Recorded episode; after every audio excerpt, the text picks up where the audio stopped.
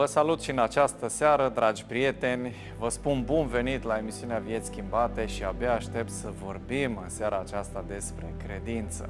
Atunci când vorbești despre credință, există multe păreri, multe variante personale, multe de zis pe tema aceasta a credinței și, bineînțeles, fiind un domeniu subiectiv în anumite aspecte, fiecare crede că orice fel de credință este ok, este în regulă și îl va duce la mântuire. Dacă ne uităm mai atent în uh, istoria mântuirii și în Sfânta Scriptură, ne dăm seama că lucrurile nu stau chiar așa.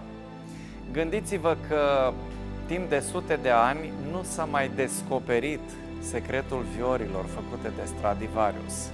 Păi de ce? Că sunt atâția lutieri care fac viori și au fost sute, mii de lutieri care au încercat să copieze viorile făcute de Stradivarius, dar niciunul n-a reușit să facă o vioară exact așa cum a făcut-o Stradivarius.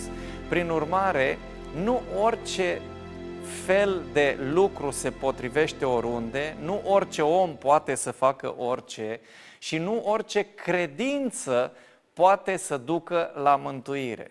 De aceea aș vrea să vorbim în această ocazie despre credința salvatoare și credințele. Pentru că Domnul Hristos vorbea despre credința salvatoare, care are anumite caracteristici și o să vedem care sunt aceste caracteristici și celelalte credințe. Și nu mă refer la neapărat la credințele religioase, deși și aici este o altă discuție, ci mă refer la credință în uh, sensul ei intrinsec, la acea credință care trebuie să aibă anumite caracteristici.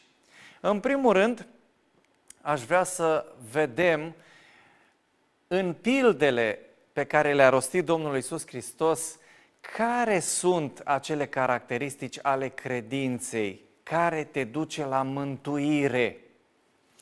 În Evanghelia după Luca este relatată acea pildă a fiului risipitor. Evanghelia după Luca, la capitolul 15, la versetul 11 până la 32, este această pildă, această pericopă care vorbește despre fiul risipitor. Aici întâlnim acea poveste de dragoste a lui Dumnezeu pentru oamenii pierduți, pentru oamenii care au curajul să păcătuiască, dar în același timp și dragostea și răbdarea pe care le are față de oamenii care n-au curaj să păcătuiască, dar sunt nemulțumiți, frustrați și supărați pe cei care au avut această îndrăzneală. Credința care duce la mântuire în acest tablou al fiului risipitor se bazează pe harul lui Dumnezeu. O credință bazată pe har. Prima caracteristică a credinței care duce la mântuire este că se bazează pe ce poate face Tata, pe ce poate face Dumnezeu pentru mine și pentru tine, nu pe ceea ce pot face eu. Diferența între cei doi fii, primul care a zis, tătucă, dăm partea de avere, mă duc, mă distrez, fac chefuri, beții, curvii și nu-mi pasă de nimic, nu mă interesează ce spui tu, nu mă interesează programul tău de acasă, să mă trezesc dimineața la șase, să fac uh, înviorarea, să îmi fac programul, agenda de lucru, să încep să muncesc. Nu mai am chef de așa ceva, eu vreau să mă distrez. O viață am și în asta vreau să fiu fericit. Așa că lasă-mă în pace, scutește-mă și cu toate dogmele tale și cu toate principiile tale. Tată, înțelegi? Lasă-mă în pace pentru că eu vreau să fiu liber, eu vreau să fiu fericit. Și tata zice, ok, nicio problemă, uite aici partea de avere, deși nu îi se cuvenea absolut nimic, du-te și fă ce crezi tu că este mai bine pentru viața ta. Și tatăl știa că o va păți rău, pentru că avea experiența de viață, știa că fiul acesta va ajunge la sapă de lemn, dar l-a lăsat să meargă să facă ce dorește. Bineînțeles că a ajuns rău, rău de tot, să pască porci, să mănânce din troaca porcilor, dar nici beneficiul acesta nu-l putea avea pentru că stăteau paznicii cu ochii pe el, nu cumva să mănânci din mâncarea porcilor, nici măcar să mănânce din aceeași mâncare cu porcii nu mai putea. Și la un moment dat, băiatul își vine în fire și zice, câți arăgați din casa tatălui meu, n-au belșug de pâine și eu, ca fiu, stau și mănânc aici cu porcii. Stau aici să pasc porcii. Mă voi duce la tatăl meu și voi spune, tată, nu mai sunt vrednic să fiu numit fiul tău, nu mai merit nimic. Chiar dacă eu credeam că mi se cuvine, am făcut praf tot, de azi înainte nu mai vreau nimic, doar să stau lângă tine. Asta îmi doresc. Numește-mă argat, numește-mă cum vrei tu, dar nu mi se mai cuvine nimic. Ei, în momentul în care crezi că nu ți se mai cuvine nimic, în momentul în care ajungi la concluzia că inclusiv faptele tale bune nu sunt vrednice să te recomande în fața lui Dumnezeu, abia atunci începi să cazi în grațiile lui Dumnezeu. Abia atunci ai acea credință care te duce la mântuire. În schimb, fiul cel mare stătea acasă și bombănea și zicea, a venit desfrânatul ăsta, a venit stricatul ăsta, a venit curvarul ăsta, a venit să mănânce și partea cealaltă de avere. Atâta timp aș fi vrut și eu să fac un chef, să mă distrez, să beau și eu o ștampă de bere, una de vin, să dansez și eu cu niște fete frumoase, dar n-am făcut lucrul ăsta, am stat și am strâns din dinți aici ca să păstrez principiile și să lucrez ca un rob pentru tătuca. Și uite care este recunoștința. Păi atâta diferență să facă Dumnezeu? Credința fariseică, legalistă, prin care oamenii cred că mântuirea este un schimb, un troc între tine și Dumnezeu. Doamne, eu fac niște fapte bune și tu stai și le admiri și zici, da, dragul meu, foarte frumos, bravo ție, ești extraordinar, ești bun de pus în ramă. Mai bun ca tine nu am. Dar nu așa merg lucrurile. Pentru că nicio faptă bună pe care o facem noi nu ne recomandă pentru împărăția lui Dumnezeu, pentru că mântuirea este prin har și credința care se bazează pe harul lui Dumnezeu este cea care duce la mântuire. Asta face diferența totală între cei care primesc darul mântuirii și cei care sunt pierduți. Și nu doar între mântuire și pierzare, ci și în calitatea vieții. Pentru că omul mântuit se bazează pe Dumnezeu, îl iubește pe Dumnezeu, trăiește cu sufletul deschis, trăiește în iubire, își dă seama că oricât de multe ar face, nu poate să cumpere favoarea și grația lui Dumnezeu și trăiește în recunoștință tot timpul, iar celălalt, crispat, încruntat, uitându-se în stânga, în dreapta, ce face unul, ce face celălalt, își numără pașii, caută să vadă ce trebuie să facă pentru a fi mântuit. E o viață de chin, deși pioasă, deși cu fapte bune în anumite aspecte ale vieții, cu năzuințe bune, totuși este o viață de om nefericit. Însă în momentul în care ai descoperit acea credință care se bazează pe Harul lui Dumnezeu, în momentul acela sufletul tău se eliberează. În momentul acela sufletul tău începe să trăiască cu adevărat în mântuire. Și observați atitudinea și diferența dintre cei doi. S-a sculat și a plecat la tatăl său când era încă pe departe. Tatăl său l-a văzut și s-a făcut milă de el. A alergat de a căzut pe grumazul lui și l-a sărutat mult. Fiul i-a zis, tata, am păcătuit împotriva celui și împotriva ta.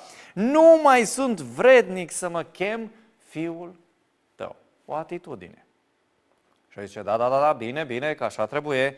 Pentru că în momentul în care ai păcătuit și păcătuirea asta noi o vedem doar în sfera curviei, a beției, a desfrâurilor astea foarte mari, a orgiilor, a uciderilor, dar nu vedem și păcătoșenia aceea a răutății, a minciunii, a meschinăriei, a fățărniciei, alea nu le vedem.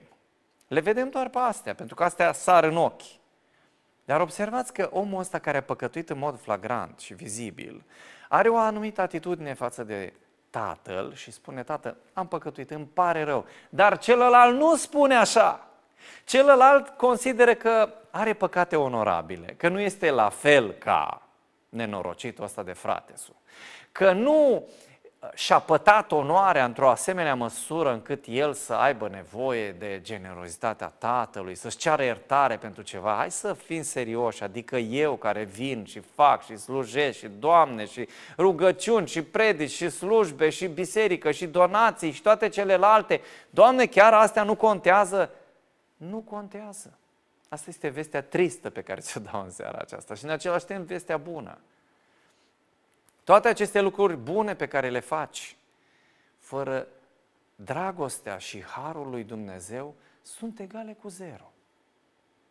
În ecuația mântuirii sunt egale cu zero. Poate că aduc anumite beneficii pe plan social, sau poate că îți creează o anumită imagine în societate sau în anturajul tău, dar în ceea ce privește mântuirea, salvarea ta, veșnicia, nu cântăresc deloc. Deci să-ți iasă din minte lucrurile astea, că tu făcând fapte bune vei fi mântuit. Nu!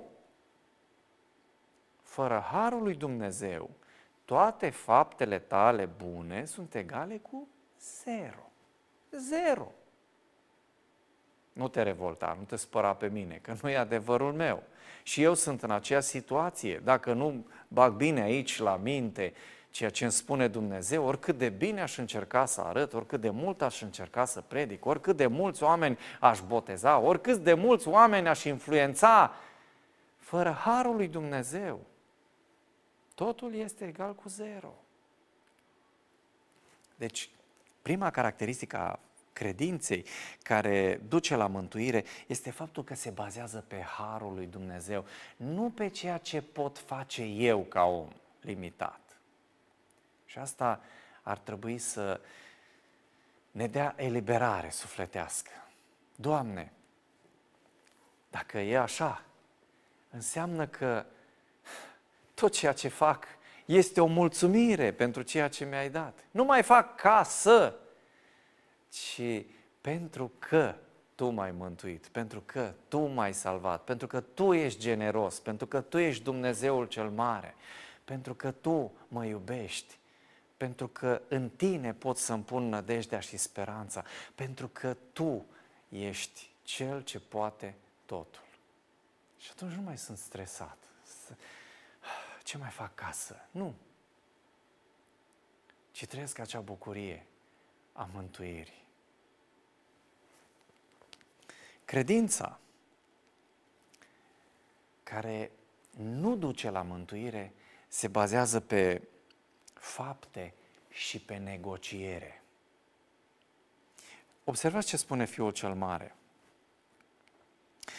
Versetul 29. Iată, eu îți slujesc ca un rob de atâția ani. Nemulțumire. Spunea cineva într-o pauză, într-o sâmbătă la biserică, frate, păi cum adică să nu ne mântuiască Dumnezeu pe noi? Păi noi venim în fiecare sâmbătă, nu ca ăștia să duc la mici și la bere și la fotbal și peste tot duminica. Noi dăm zecime, noi facem asta, noi facem cealaltă, noi nu mâncăm nu știu ce, broaște, crustacei și ce mai fi și Dumnezeu să nu ne mântuiască pe noi. Și am zis, frate, n-ai înțeles mântuirea. Dacă Dumnezeu ți-a dat anumite recomandări și tu le respecti, este pentru binele tău. Dar faptele acestea nu te recomandă în fața lui Dumnezeu, deși sunt fapte bune, pentru că nu ai harul lui Dumnezeu pe care să te poți baza.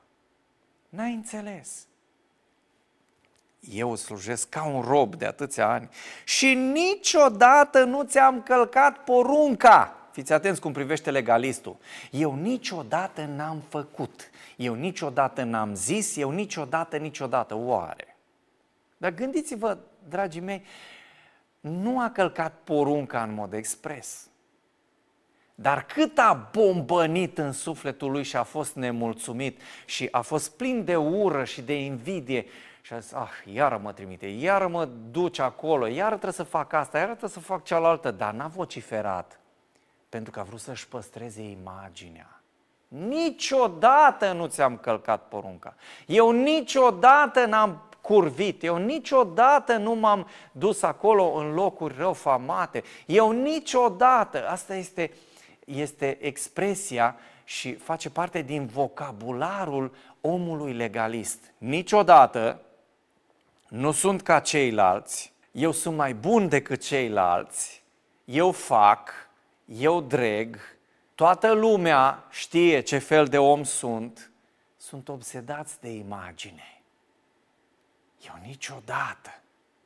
Însă acest niciodată arată că el de fapt trăiește într-o stare care demonstrează exact contrariul la ceea ce spune. Ți-am slujit ca un rob atâția ani și niciodată nu ți-am călcat porunca și mie niciodată nu mi-ai dat măcar un ied să mă bucur, să mă veselesc cu prietenii mei. Eu niciodată n-am păcătuit, Doamne, și Tu niciodată n-ai văzut cât sunt eu de bun. Cei doi niciodată. Niciodată n-am păcătuit. Uite imaginea, uite ce bine arăt. Uită-te, Doamne, poți să te mândrești cu mine puțin. Să le arăți nenorociților ăstora cât de bine arăt eu. Doamne, când mă uit în oglindă, mi-e drag de mine, zice fariseul. Și cealaltă proiecție. Doamne, niciodată nu ai apreciat sfințenia mea, bunătatea mea, dărnicia mea, așa cum ar trebui. Ca și cum Dumnezeu ar fi dator față de mine sau față de tine. Însă nu este nimic mai fals în gândirea noastră și în percepția noastră decât acest tipar prin care noi credem că Dumnezeu ne datorează ceva pentru că noi suntem buni. Nu, dragilor, Dumnezeu nu ne datorează nimic, să vă iasă din minte lucrul ăsta. Dumnezeu nu-ți datorează ție nimic, Dumnezeu nu-mi datorează mie nimic oricât am fi de buni. Oricât de multe rugăciuni, oricât de multe fapte bune am face, oricât de multe acte caritabile, oricât de mult am merge la biserică, oricât de multe donații am face, oricât de multe concerte și evenimente am organizat, oricât de mulți oameni am boteza, Dumnezeu nu ne datorează nimic. Credința care duce la mântuire se bazează pe bunătatea lui Dumnezeu, pe har. Și omul care are această credință este conștient că Dumnezeu nu-i datorează nimic. Cum mai este credința aceasta care salvează, care mântuiește. În al doilea rând spune cuvântul în uh, Evanghelia după Luca că această credință se bazează pe iertare. După ce ai primit harul lui Dumnezeu, oferi mai departe iertare și ești însuflețit de un spirit de iertare. Și aș vrea să înțelegem iertarea așa cum o descrie Dumnezeu, nu cum ne-a fost descrisă de alții.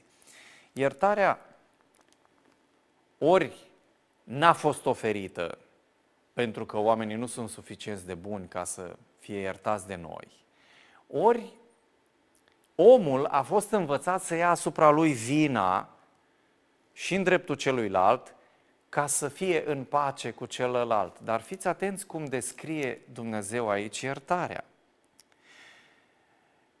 În uh, capitolul 17, cu versetul 3 și în continuare. Luați seama la voi înșivă. Dacă fratele tău păcătuiește împotriva ta, mustră-l. Dacă fratele tău păcătuiește împotriva ta, mustră-l. Asta spune și Matei 18. Nu spune du-te și cereți iertare în locul lui. Dragul meu, știi, uh, în orice conflict fiecare greșește. Nu, nu, nu, nu. Trebuie delimitate lucrurile. Dacă am greșit amândoi, ok. Trebuie să spunem, da, uite, aici eu am greșit. Aici te-am jignit. Aici a fost vina mea. Dar nu să iei vina asupra ta și să spui hai să ne împăcăm. Pentru că în felul ăsta tu îl faci pe celălalt să se simtă bine, confortabil cu starea lui greșită și el nu-și va vedea păcatul niciodată. Spune, dacă a păcătuit împotriva ta, mustră-l. Și dacă îi pare rău, fiți atenți, și dacă îi pare rău, iartă-l. Și chiar dacă păcătuiește împotriva ta de șapte ori pe zi și de șapte ori pe zi se întoarce la tine și zice, îmi pare rău, să-l ierți. Nu există iertare din oficiu. Spirit iertător, da. Să ai o atitudine generoasă, de înțelegere, dar dacă omul nu-ți cere iertare, nu poți să-l ierți numai așa, pur și simplu. Și aș vrea să faceți diferența între iertarea despre care vorbesc și lipsa dorinței de a ierta. Este cu totul și cu totul diferit. Sunt oameni care nu iartă toată viața și dacă te duci și ceri iertare și nu te uită, nu, nu, nu, sunt acolo încătrăniți, răutăcioși și oricât ai încerca să fie lucrurile bune, nu o scos la capăt cu ei. Nu despre asta vorbim, ci vorbim despre acel spirit iertător, pe de o parte, și pe de altă parte de iertare oferită atunci când omului îi pare rău și zice, te rog, iartă-mă, îmi pare rău, uite, am greșit. De șapte ori zice Domnul, dacă vine la tine, iartă-l. Apostolii au zis Domnului, mărește necredința. Credința ține de iertare, spiritul de iertare. Pe de o parte, se bazează pe harul lui Dumnezeu, care înseamnă iertare, generozitatea lui Dumnezeu manifestată față de tine, pe care la rândul tău o manifesti față de ceilalți. Însă, nu uitați că nu există iertare fără părere de rău. Dumnezeu nu zice, indiferent ce ai face, eu te iert din oficiu, nu mai trebuie să mărturisești, nu mai trebuie să vii să pară rău, nu mai trebuie să te rogi pentru asta. Pentru că eu oricum te iert, eu sunt atât de bun. Iartă așa Dumnezeu dacă nu-ți ceri iertare? Nu! Zice clar Scriptura, dacă ne mărturisim păcatele, el este credincios și drept să ne ierte de orice, să ne spele de orice nelegiuire. Dacă, este condiționat. Și în dreptul nostru este la fel. Dacă omului îi pare rău și spune, da, îmi pare rău, am greșit, iartă-l. Mustră-l, asta este datoria ta, primul pas, și dacă el conștientizează, spune, da, îmi pare rău, iartă-mă, hai să luăm de la început să reparăm lucrurile. Deci, credința se bazează pe har, se bazează pe iertare, manifestă un spirit de iertare. Apoi, spune de la versetul 7 la 10, Domnul Hristos o pildă, pilda robilor netrebnici. Spuneam că nu poți să pretinzi nimic înaintea lui Dumnezeu. Credința se bazează și pe slujire, fără a aștepta ceva în schimb. Știți, sunt unii oameni care fac bine și așteaptă ceva în schimb. A, uite, eu l-am chemat la mine de trei ori și nici măcar un suc n-a dat, n-a zis măcar un mulțumesc. Păi de-aia l-ai chemat? Ori chem din generozitate, fără să aștepți ceva în schimb, ori atunci spune clar că este un troc, este un schimb. Și oamenii practică felul acesta de relaționare și cu Dumnezeu. Doamne, eu îți slujesc, dar tu trebuie să mă onorezi. Îmi dai niște grade, niște funcții, îmi dai niște avantaje, mă scoți în față. Pe de acum, ce crezi că așa pe gratis? Fiți atenți cum demontează Isus acest fel de gândire. În pilda robilor netrebnici spune așa, Cine dintre voi, dacă are un rob care ară sau paște oile, îi va zice când vine de la câmp, vin îndată și șez la masă. Nu îi va zice mai degrabă, gătește să mănânc, încinge-te, slujește până voi mânca și voi bea eu și după aceea vei mânca și vei bea și tu. Va rămâne el îndatorat față de robul acela pentru că robul a făcut ce îi fusese poruncit? Nu cred, zice Mântuitorul. Tot așa și voi. După ce veți face tot ce vi s-a poruncit, să ziceți, suntem niște robi netrebnici, am făcut ce eram datori să facem. Cu alte cuvinte spune Mântuitorul că Dumnezeu nu ne datorează nimic pentru că noi suntem buni. Că Dumnezeu nu ne datorează nimic pentru că noi facem ceea ce trebuie să facem. Din punctul ăsta de vedere, Dumnezeu nu are nicio datorie față de noi. Suntem niște robi netrebnici.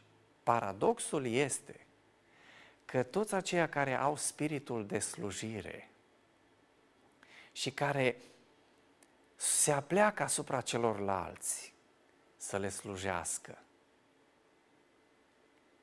sunt domni, sunt făcuți fii de către Dumnezeu. Știți ce mă deranjează foarte mult? Că fiii întunericului au înțeles principiul acesta și îl aplică în marketing și în business. Du-te la un hotel de 5 stele sau uh, du-te acolo unde oamenii au niște interese față de tine. Să vezi cât de slujitori sunt, cât de serviabili, cât de alături de tine și de amabili și găsesc cuvintele și metaforele și expresia și intonația vocii ca să te facă să te simți bine pentru că au interes la tine. Și coboară toate binecuvântările asupra ta. Și ești atât de deosebit, atât de frumos. Dacă nu mai ai toate uh, acele elemente care te fac interesant pentru ei, salut, s-a adus toată bunătatea și toată mierea asta, se evaporă totul. Însă, atunci când au interes, devin servitori. Slujesc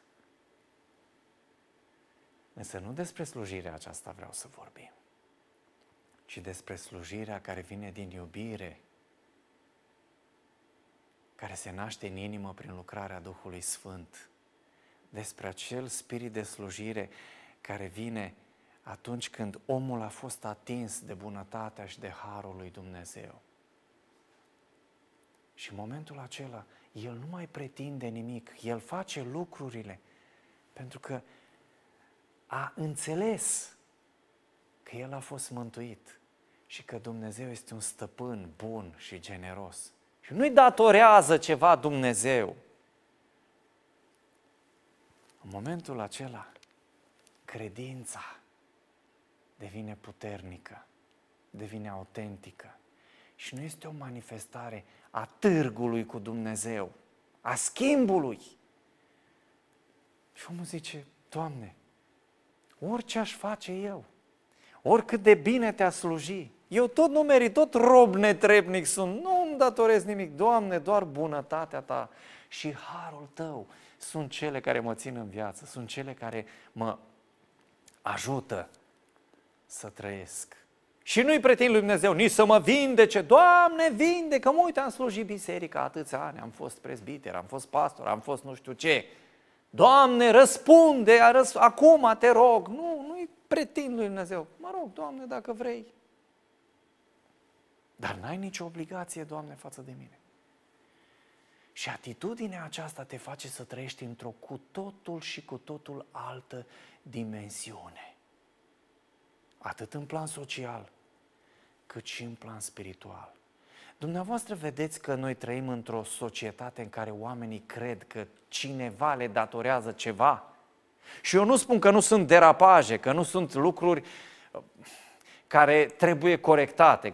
Când mă gândesc numai la legea asta, PLX 145, în care au făcut ce au vrut acolo, au dat la o parte dezbaterea publică, au pus votarea în, uh, în avans, da? au închis ușile, s-au închis acolo și au făcut ce au vrut.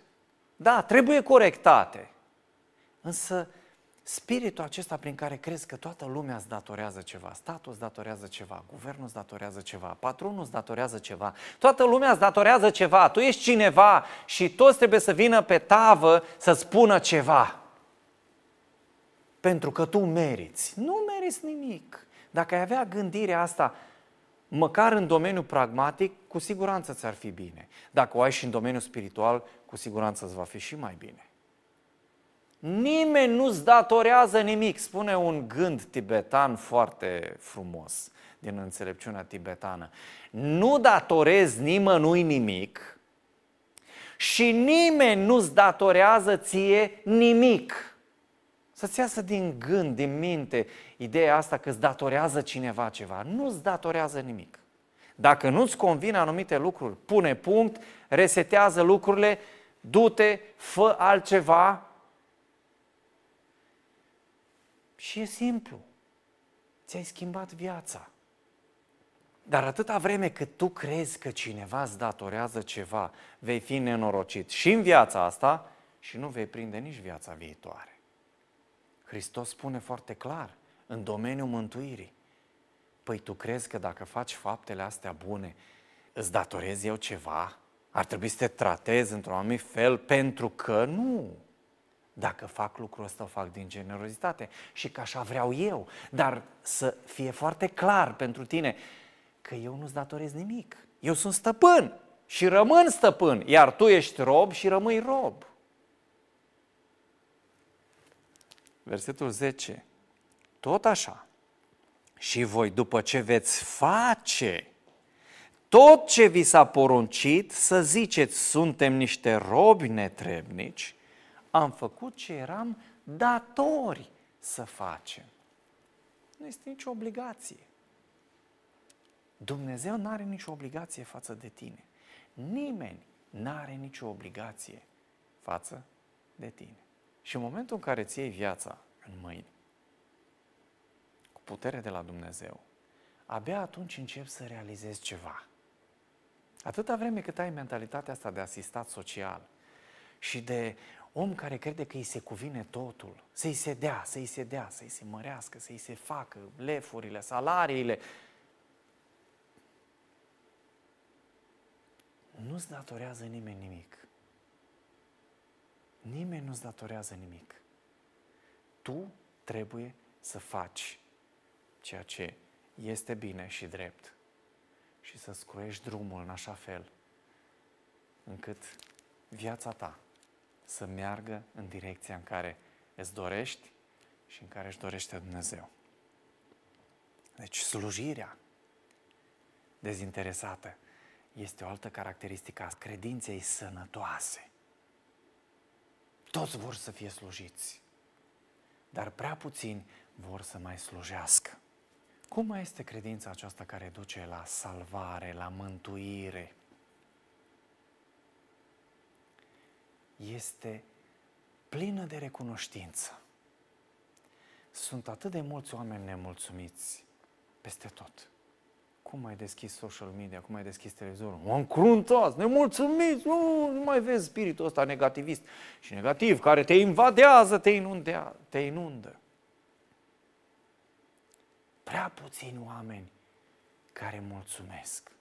Foarte mulți oameni care cer, care vor, dar prea puțini oameni cu spirit mulțumit. În pilda celor zece leproși, spune că Iisus mergea spre Ierusalim și a trecut printre Samaria și Galileea. Pe când intra într-un sat, l-au întâmpinat zece leproși ei au stat departe și au ridicat glasul și au zis, Iisus, învățătorule, ai milă de noi!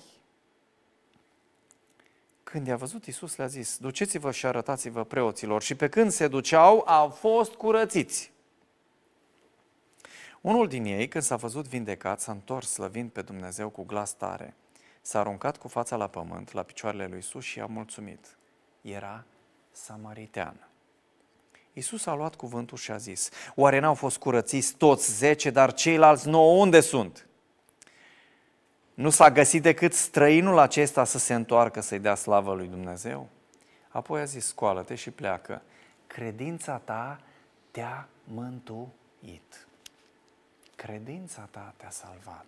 Credința ta te-a mântuit. Pe ceilalți doar i-a vindecat. Și nu neapărat credința lor, ci bunătatea lui Dumnezeu. Au strigat, Doamne, scapă-ne, Doamne, răspunde rugăciunile și Dumnezeu răspunde că este bun, nu că merităm noi. I s-a făcut milă. Și Și a zis, săraci de ei, zece oameni leproși, cade carne după ei, izolați de societate, cu familiile distruse, într-o stare mizerabilă. Mergeți, arătați-vă preoților și fiți vindecați. Toți au fost vindecați. Toți au fost vindecați de lepră, nu de COVID sau de gripă sau de niște flecuștețuri din astea. Au fost vindecați de lepră. Toți zece. Și cu toate acestea, doar unul dintre ei a venit să-i aducă mulțumire lui Dumnezeu. Și întreabă retoric Domnul Hristos, păi dar n-am fost vindecați toți zece. Și nu s-a găsit să aducă mulțumire lui Dumnezeu decât străinul acesta și subliniază foarte bine evanghelistul, era samaritean. Din câini ăia, din necurații ăia, din oamenii cu care nu trebuie să ai de-a face, dintre goim, dintre neamuri. Omul acesta a venit să-i spună mulțumesc lui Isus. Câte lucruri ai în viața ta pe care nu le meriți, pe care le-ai primit din partea lui Dumnezeu, și pentru care n-ai zis niciodată, mulțam, Doamne.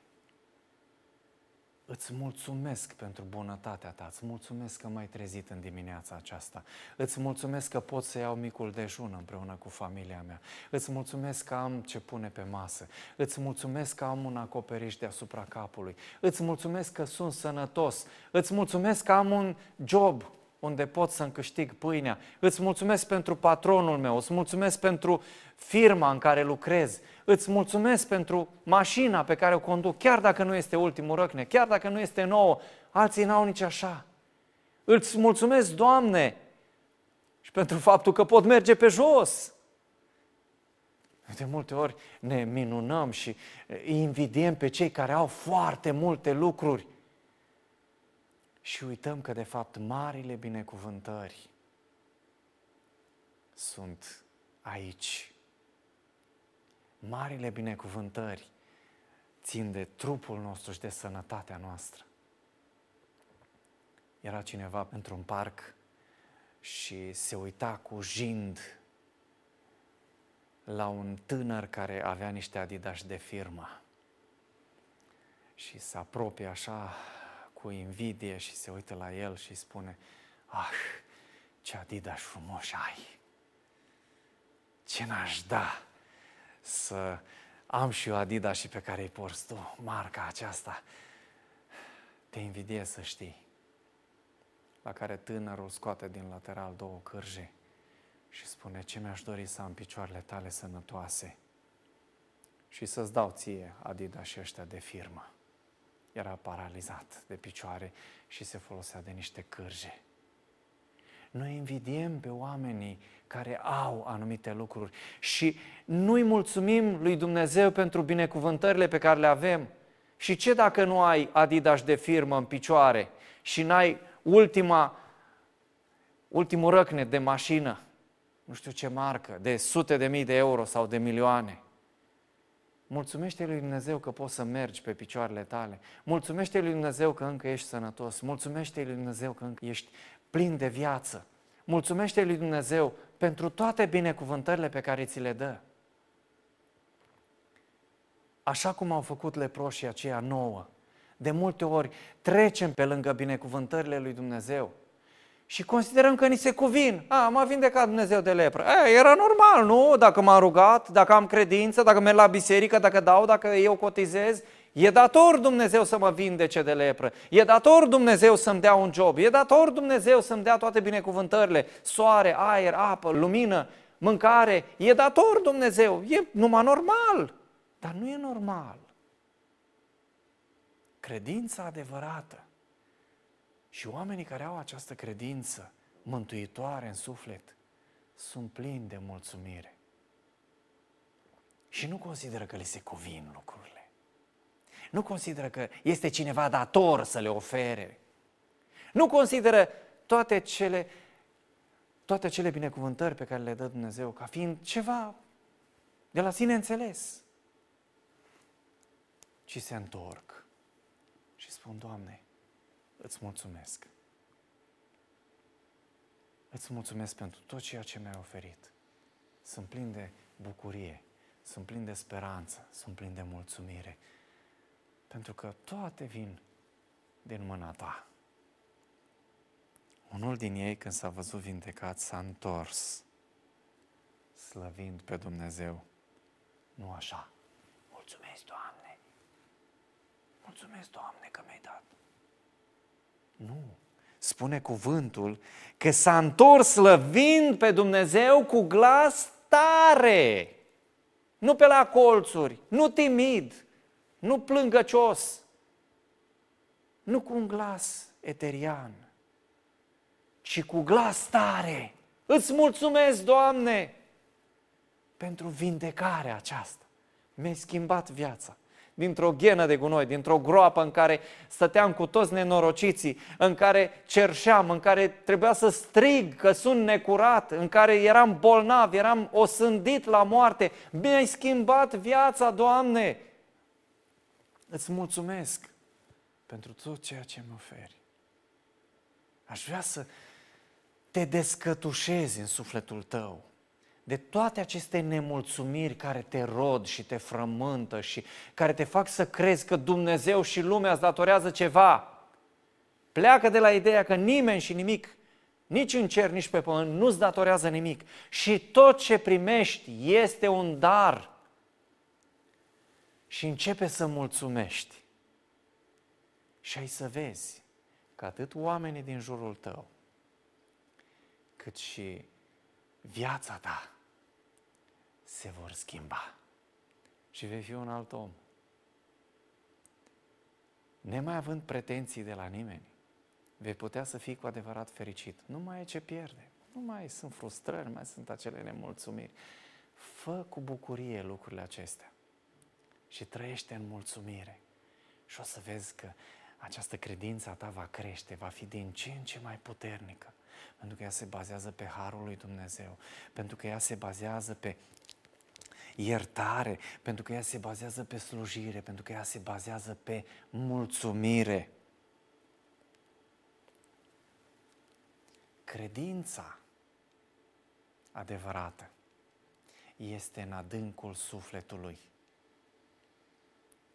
și face ca împărăția lui Dumnezeu să fie în sufletul tău încă de pe aici. Noi așteptăm când vine împărăția lui Dumnezeu, așteptăm să vedem ca vânătorii, să vină oportunitatea, să avem facilități, să ne scape Dumnezeu, să ne dea. Însă spune Mântuitorul, atunci când fariseii și cărturarii l-au întrebat despre venirea împărăției, în versetele 20 și 21 din capitolul 17, drept răspuns el le-a zis, împărăția lui Dumnezeu nu vine așa ca să izbească privirile. Nu se va zice, uite aici sau uite acolo, căci iată că împărăția lui Dumnezeu este în lăuntrul vostru. Credința care salvează, spre deosebire de celelalte credințe, se bazează pe harul lui Dumnezeu, se bazează pe iertare, se bazează pe slujire, se bazează pe mulțumire. Este înăuntrul tău acolo ca un, un foc care arde și care face ca împărăția lui Dumnezeu să fie o realitate prezentă pentru tine, nu doar viitoare. De fapt, dacă nu este o realitate prezentă, nu va fi nici viitoare. Așa că, în tot ceea ce faci, gândește-te că această credință mântuitoare, salvatoare, trebuie să fie în sufletul tău. Și în felul acesta tu poți să trăiești ca un om mântuit acum, nu doar în viitor. În felul acesta tu poți să fii un om fericit acum, nu în viitor. În felul acesta poți să implementezi în viața ta principiile împărăției lui Dumnezeu acum, nu în viitor. Și nu mai ești un vânător al împărăției lui Dumnezeu, când o să vină și să-ți crească tensiunea, vai, evenimentele, vai, se întâmplă nu știu ce, vai, uite ce vine pe lumea asta. Nu, tu zici, Doamne, dar astea sunt scrise. Împărăția este deja în sufletul meu și în momentul în care va decide Dumnezeu, împărăția din inimă, cu cea pe care o aduce Dumnezeu, se vor întâlni. Și credința ta te va duce la mântuire. Credința și credințele. Trebuie să faci o radiografie a vieții tale, a credinței tale, să vezi cum arată. Cum arată credința ta? Pe ce se bazează? Pe ceea ce poți să faci tu? Pe ceea ce ai creat în jurul imaginii tale? Pe ceea ce aduci tu în fața lui Dumnezeu ca laudă, ca ofrandă? Ești pe un drum greșit dacă gândești în felul acesta. Credința adevărată nu pretinde nimic. Ea se bazează pe harul lui Dumnezeu. Credința adevărată aduce un spirit de iertare în viața ta, aduce un spirit de slujire, de mulțumire și aduce împărăția lui Dumnezeu. Dacă te mai frământă vremurile și soroacele, lasă-le în pace, lasă-le în seama lui Dumnezeu. Trăiește viața de credință, așa cum spune Dumnezeu. Fii fericit, fii plin de pace și vei vedea că atunci când Dumnezeu va aduce împărăția, nu va fi decât o surpriză plăcută pentru tine. Dar, până atunci, credința care duce la mântuire trebuie să ardă în sufletul tău. Ai credință sau una dintre credințe? Trebuie să-ți dai singur răspunsul aici.